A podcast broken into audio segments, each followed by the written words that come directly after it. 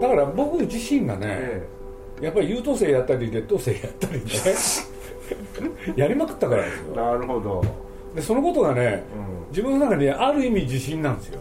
やればできるやらなきゃできないあー。ダメだと思ってる人いっぱいいると思うんですよ。はい。組織の中でね、はい。なんかまあ組織とまで言わないでバイト先とかでもダメだって思ってる。そういう人になんかかける言葉ってありますかね？だからダメってことで君の存在価値はあるってやつだってみんなが安心するんだもん。言いました実際にジブリの中でそういうこと言うわけですよ。今言いましたね。言いましたか、あのー新入社員が入るとき、僕ええ。毎年ね同じことを言ってきてえジブリに入ってよしとするなって。えうん。ねは、いやるべきは、うん。ね、あの他でも役に立つ腕をここで磨け、うん。うん。うん。それはずっと言い言いましたけどね、うん。これは本の中でもありましたね。よしとするような人はいらないでもそれはこうその人の人生まで面倒見たくないっていう逃げなんだけどねっていうそうです。だって大変ですよ。ありましたけどみんなそのやっぱりこう会社で言うとそういうところあるわけじゃないですか。経営者はやっぱり社員の面倒見なきゃいけない人もし社員はやっぱり生活の面倒見てほしいとかね。思うわけだけどそれはやっぱり鈴木さんにとってはちょっと面倒くさいなって感じじゃないですか。そうですね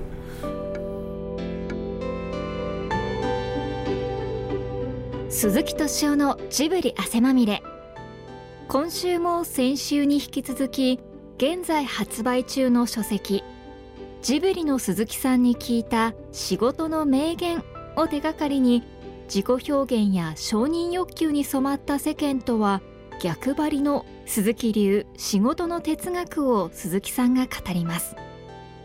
インタビュアーは朝日新聞の太田博之さんです。まずはこんなお話から。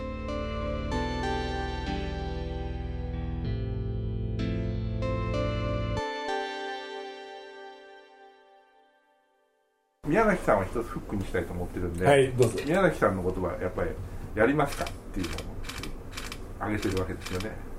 これこれだけじゃ何の意味も分かんないんだけどそこについてちょっと説明をしていただきたいな大宣言？うんでねその下の根が乾かない。うちっていうのが僕どっかの原稿に書いてあるんですけれど、1年半だか2年後ぐらいうん。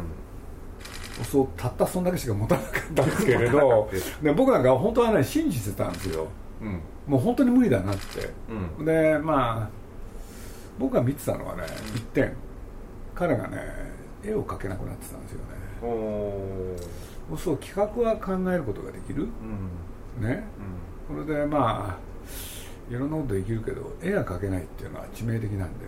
絵が描けないっていうのはどういうことですか？やっぱりね自分がイメージしたものをね、具体的に描けないんですよ、うん。そうそれは映画を作る上では致命的？そうですね。でだとしたら、うん。この宣言はね、うん。本当だなと思ってたんですだから僕ね引退記者会見の時本当に喜んでるんですよ。あこれで僕も解放される人がね。そしたら1年半だか1年後にうん。もう一回やりたいっていう。俺がねまあはしょって言うとね大反対したんですよ。うんでなんでかっつったら、多くの映画監督が年を取ってね残した作品っていうのは僕もね、まあ、数多く見たけれど一本もないですよ傑作はって、そしたらねやっぱり晩節を汚すって言葉があるけれどやめたらいいでしょ冷たい。冷たいんで僕。冷たいです。そしたらね好かれたいっていう気持ちもな好かれたいっていう気持ちもないんですよね。何にもないです。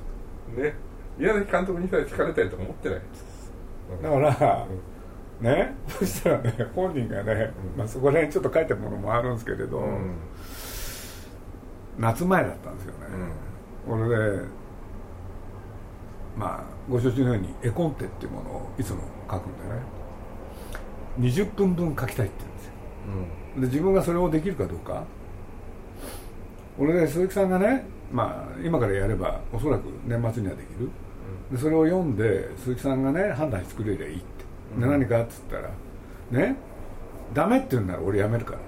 うん。潔くね身を引くって、うん。でももしそうじゃないんだらやりたいって言って、でそうこうするうちにね、あっという間に20分分、本当にできるんですよ。20分分書きたいって言ったら宮崎監督の方から言い出したんですね。なるほど、で 20, 20分分の絵コンテを書いて、これで年末に僕に手渡す、で読んで、それでそれをもらったのがね年末のね、金曜日なんですよね、そう週末土日あるじゃない、えー、でまあ僕は土日本当は読みたくなくてしょうがなかったんだけど、うん、日曜日の夜になってやっと、俺でね読んでみたらこれがねかなり面白かった、うん、迷いますよね、うん、俺でとにかくねやるって面白いって言えばやることになっちゃうわけで、うん、本当何が待ってるか見えるわけでしょ、うん、俺でねこういう時って人間って真面目になるんですよね。僕、うん、実はねその日の夜寝て朝起きて、で会社まで車で行く、でこの車に乗ってもねまだね迷ってるんです僕、どうしようって、やるって言えばね、僕の、ね、老後はどうなるんだとか ね皆さんだって途中でねほっぽり出されたらたまらんなとかね、うん、でまあその考えてる間にねいろんなことが具体化してくるんですよね僕の中で、今度やるんなら今までみたいに1年の準備、そして実作業2年大体3年で作ってきたんですよ、うん、そう同じことやっても意味ない、やるんならそれに倍する時間とお金、最低でも、なんて思いながらねいやダメだといけないいけないっつって 自分にまた言い気がしたりして。珍しく迷う。これでまあねそういう時って早いんですよね到着するのが、うん、で着いちゃうじゃないですか、ね彼のそしたらね待ってるわけでしょ、うん、で仕方がない。いやね行くじゃないですか。そしたら行ったねいつになくニコニコしてね。で僕はねすぐ喋ろうかなと思ったら、ね、というのはまだ迷ってるんですよ。まだでも、うんで人間って面白いもんですよね、うん、で、そしたらねお茶飲むとかなんか言い出してね コーヒー沸かしたりね、これで人間って本当面白いですよね、本当のこと言うとそのコーヒー沸かすのを見てて、やるしかないのかなと。俺でコーヒーを入れて、ね、やらこっちの部屋へ来て、さあってことになるでしょ、そしたらもう しょうがないですよね。やりますか。っ てああもうと飛び上がるように喜んでた。からじゃあそれは面白いとか面白くないとかの前にやりますか。いや20分分は本当に面白かったです。いやつまりその面白本人には伝えずに。あ伝えないで。その前いきなりやりますか。で後で後で読んだら面白かったですよ。っつったらもうね聞いてやしないですよ。でもうねもう書くって言った時点時点からもうね、抑えは聞かないんですよね、うん、何回も僕に言ってたんですよそのが、うん、だ鈴木さんダメだったらそう言ってって。得意のセリフなんで。だからどうもねあのね僕にいつも同意を求める人なんですよ、うん、あらゆることで、うん、なんか判断する時いつもそうなんですよね、うん、ちょうど昨日もそういうことがあってね、要するにあるカットをめぐって、そこをねどうするかっていう、そうすると撮影監督と、それが宮崎駿と僕と、でまあ、他にもいたんだけれど、そのねシーンをカットをモニターで見ていくんですけれど、そうねこっちの方がいいかあっちの方がいいかっていうやつで、でね撮影監督と僕は話してほしいんだけどいちいち僕の方を見るわけですよ彼。が、うんそうすると簡単に言うと同意を求める？そういう人なんですよね、僕はね面白いけれどなしにするっていう手もあるかなとかねそれは随分駆け巡ったですよね頭の中を、で途中でね、挫折っていうのもあるでしょ、うん、それは本当にいろいろ思いましたよね、五郎監督には何でも真似していいんだよ。そうですね。またすごい これはどういう心なのか。あこれはね、うん、実に簡単なんですよ、うん、あのまっさらでやるってことになったじゃないですか、いろんないきさつはともかく、でまあ僕は本当はね最初からそのつもりだったに違いないんですけれどね、そしたらいちいち聞いてくるわけですよ、スタジオ入った日に、まず何やるんですか、そうするとねまず何やるって原作はあってもそれがそのまま映画になるわけじゃないから、うん。普通はシナリオだよね、うん。そこのシナリオをねねまあ人に頼むそして自分でやる、うん。まあいろんなやり方があるけれどまずそれを作んなきゃいけないよ、うそうやって順番にやってったんですよ。んなるほでそれをやってるうちにね、ねややっていくうちにねあの次は何やるんですか。うん。一個一個聞いてきたんですよ。うん。俺で基本的にはまあ品がない言葉としてはねねだって今まで映画いろんなの見てきただろうと。ねそしたらある程度のことは自分でね想像できるんじゃない。うん。でそういう話もして大きく言うとねやっぱり最初は習うより慣れろで。うん。真似しろと、うん。うん。それを言いましたね。うん。ほん。でそれは恥ずかしいことでも何でもなくて誰だってみんなそうやってやってんだからっつってうん。そういう意味ですね。宮崎駿が素晴らしい言い方しましたよ、うん。あのゲド戦記っていうのを見てね、宮崎駿は2つのこと言ったんですよ、うん。実は、うん。これもういろんなふうにね間違って伝わっちゃってるんだけれど、うん。映画が完成してそれを見る見なきゃいけない機会があった、うんで五郎君には何も言わなかったけれど、うん。僕には語ってくれたんですよ、うん2つ、うん。1つ。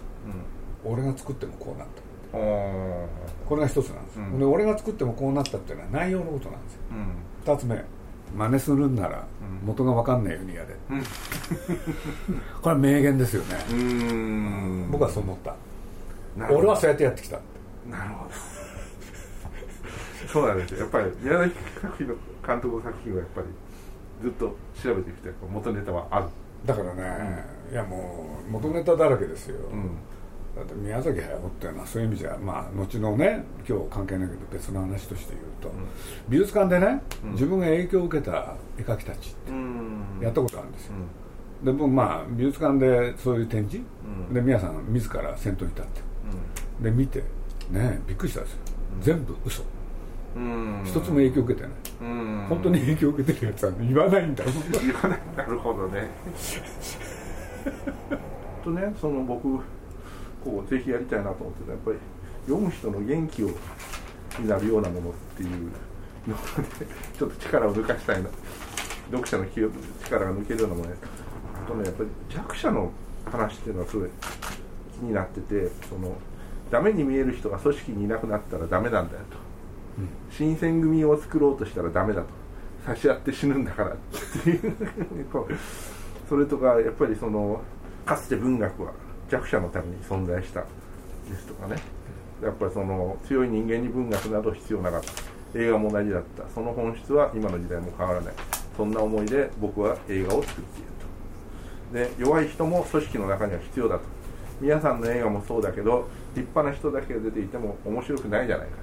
やっぱりみんな自分のバージョンアップを一生懸命今やってるわけなんですよ、でもそのここで弱い人がいなきゃダメだってそういうふうに思われるっていうね弱者感みたいなのもちょっと。だからまあ実は、まあ、これね時期にもよるんですけれど、ええ。ある時期いろんな部署の人が僕のところへね、なんか話があるって来たことがあるんですよ、うんでそれは何かっていうとね、うんいろんな部署があるじゃないですか、えひと一口に絵を描くって言ってもうん。うんそれこそアニメーターから美術からいろいろあるわけですよ、えそうするとこいつが使えない？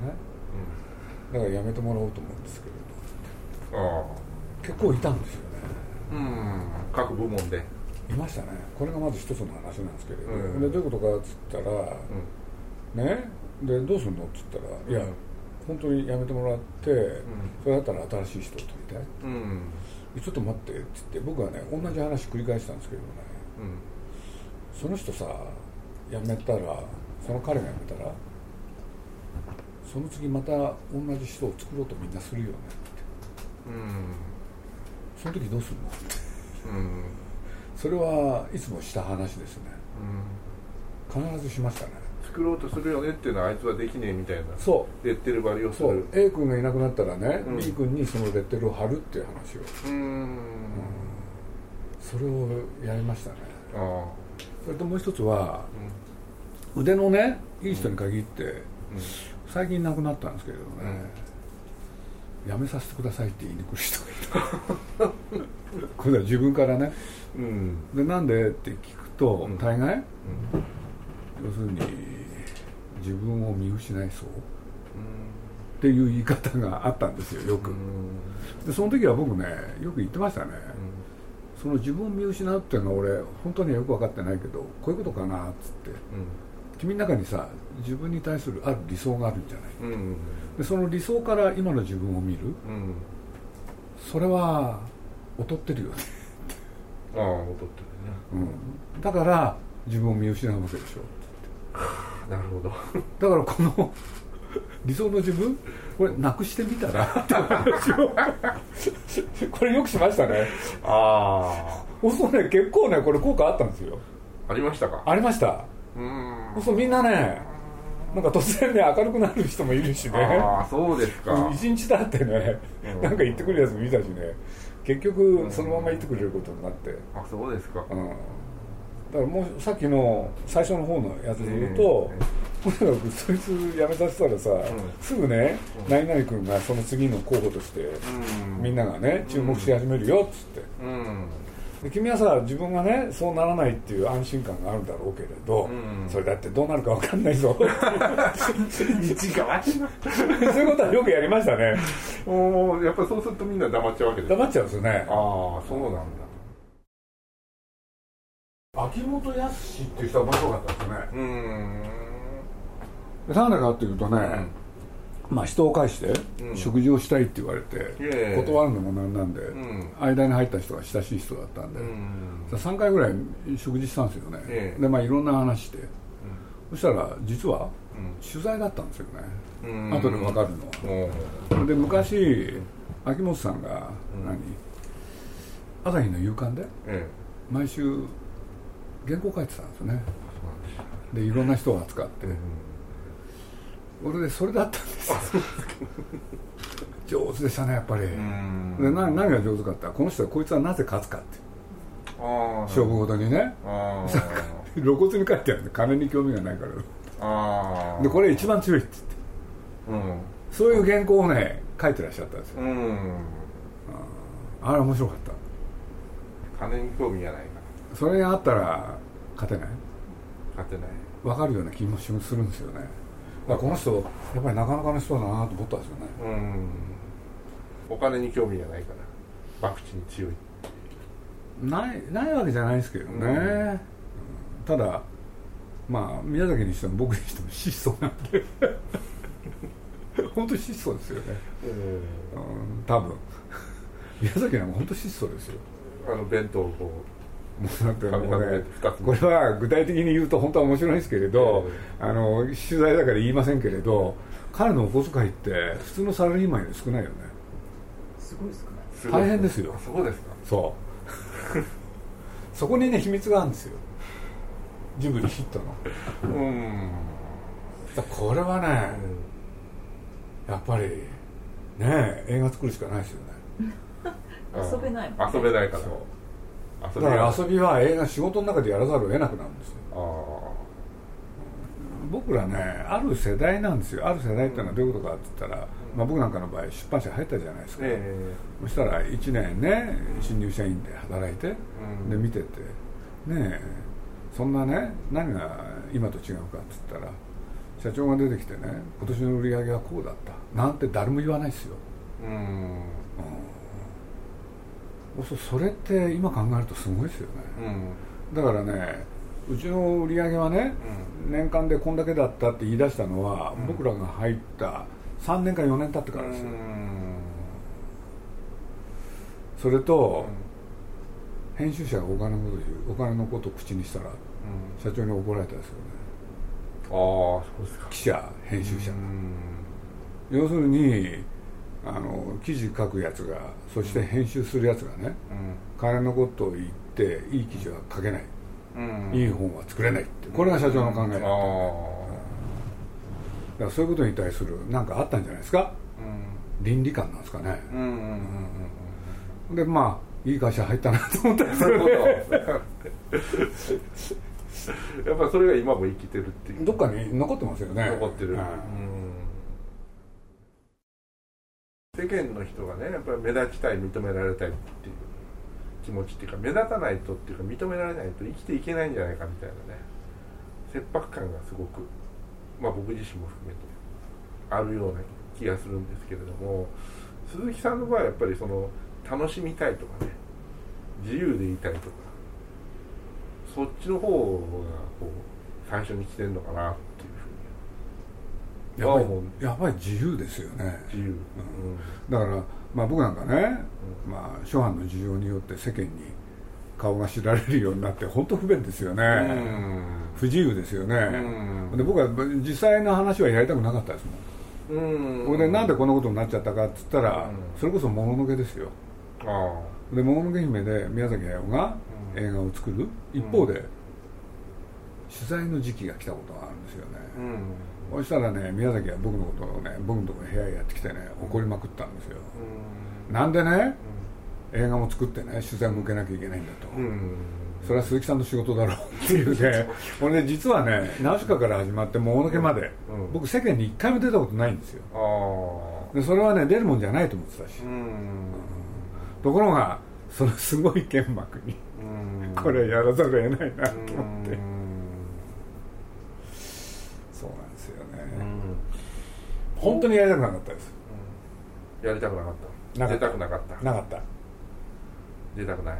それは自分でね、うん、まあ末端とはいえ週刊誌の記者やってたわけでしょ、うんうんうん、記者やってたわけでしょ、うんうん、出たくないですよね、うん、事情は大体分かってるから。それで喜ぶ人もいるけれどこっちとらはね喜べないもん、うん、でも自由っていうすごい価値を持ってらっしゃるというかでも自由な人って大体孤独を孤独に生きていくわけじゃない。ですかそうですよ。自由からの闘争にはそれが書いてあるんですよ。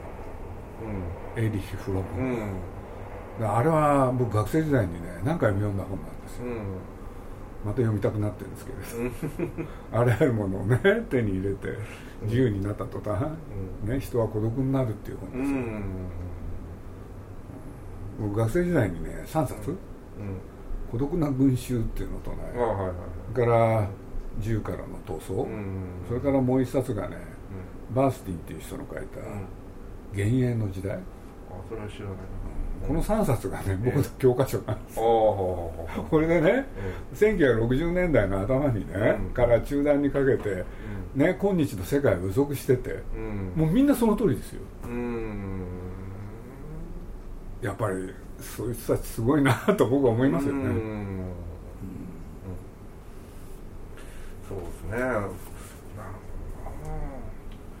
だから大衆消費社会ってやつですよね、うんうんうん、だからそれがまあ終わりに近づいてるから。終わりに近づいてる。うん。と僕は思って勝手に思ってるんですけれど、うん、っていうのがもうだいぶ前からねそうなってほしいと思ってたけれど、うん、だから僕らはそれに乗ったわけでね、大量消費社会の波に波に乗った、うん、だから一つのものをみんなが応援してくれる。っていう時代はそれ抜きには考えられないですよね、鈴木さんは今孤独でいらっしゃるんですか？いやだって逃れることはできないですよね誰も。孤独からは。そうそう思いますよ、うん、でも鈴木さんの周りにいっぱい人がいて羨ましいなって思うんですけど。それと孤独とは本質的には関係ないと僕は思いますけどね、うん、まあおかげさまで本当にいろんな人がね声かけてくれるんで、それはありがたいなと思ってますけどね、だからねこの年になってもなんかハッとするとね、うん、この間僕そういうことがあったんですけれど、うん、会社の人もいるでしょ、うん、明日さっつって喋っててね。明日あれ明日学校行くんでしょ？ってつい言っちゃって会社のことを学校って言ってるから そういう自分がいたんだよねそうなんですよなるほど本当にいい店はやっぱりお客さんのこと考えてるよっていう、ははは要するにその間違っても自己表現とか自分のこだわりに走っちゃいけない。いつも受け取る側のことっていうのを考える。そうすれば迷わないしこちらも楽しくなってくると。だってやっぱりあの芸術一般にしてもね、うん、やっぱり自己表現とか自己実現とか、うん、そういうことがうんぬんされてからつまんなくなったんですよね、うん、やっぱりそれ以前の職人の時代、ね、そうその時の方が絶対面白いですよね。でそれで言えばねミケランジェロがどうしたとかああいう人たち、みんな職人仕事じゃないですか。言われてね。そうっすよ。でそれで頼まれてやる。だから僕はそれは自分の中でねいまだに頼まれたことをやるっていう2週にわたってお送りしました。ジブリの鈴木さんに聞いた仕事の名言のインタビューの模様いかがだったでしょうか？来週もお楽しみに。鈴木敏夫のジブリ汗まみれ。この番組はウォルト・ディズニー・ジャパンローソン日清製粉グループ au ブルポンの提供でお送りしました。